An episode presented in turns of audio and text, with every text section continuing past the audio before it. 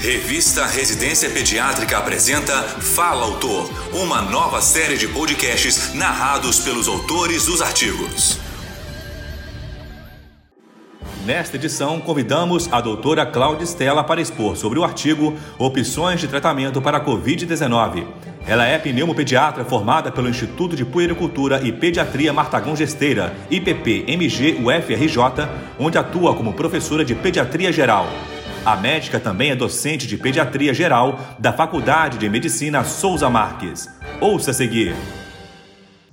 No final de 2019, com a identificação do novo coronavírus, e desde então, com o crescimento exponencial do número de casos, em março de 2020 foi declarada pandemia pela Organização Mundial de Saúde.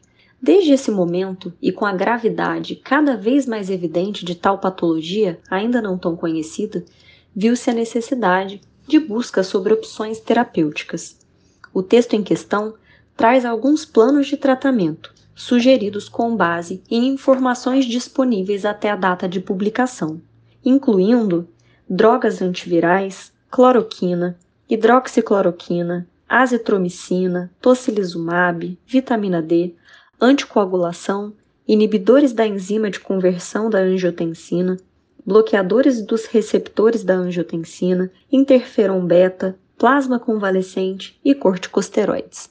As vacinas já em desenvolvimento, como por exemplo a produzida pela Universidade de Oxford, na Inglaterra, começavam a ser testadas em voluntários no Brasil. De todas as drogas citadas e trazidas com mais detalhes no texto em íntegra, concluiu-se que, embora algumas medicações promissoras tenham ação in vitro, nenhuma mostrou-se comprovadamente eficaz e segura contra o novo coronavírus em seres humanos. Você ouviu a doutora Cláudia Stella expondo sobre o artigo Opções de Tratamento para a Covid-19. Para ouvir todos os podcasts, acesse a página da revista Residência Pediátrica na internet. O endereço é residenciapediatrica.com.br barra mídia barra podcast. Residência Pediátrica, a revista do pediatra.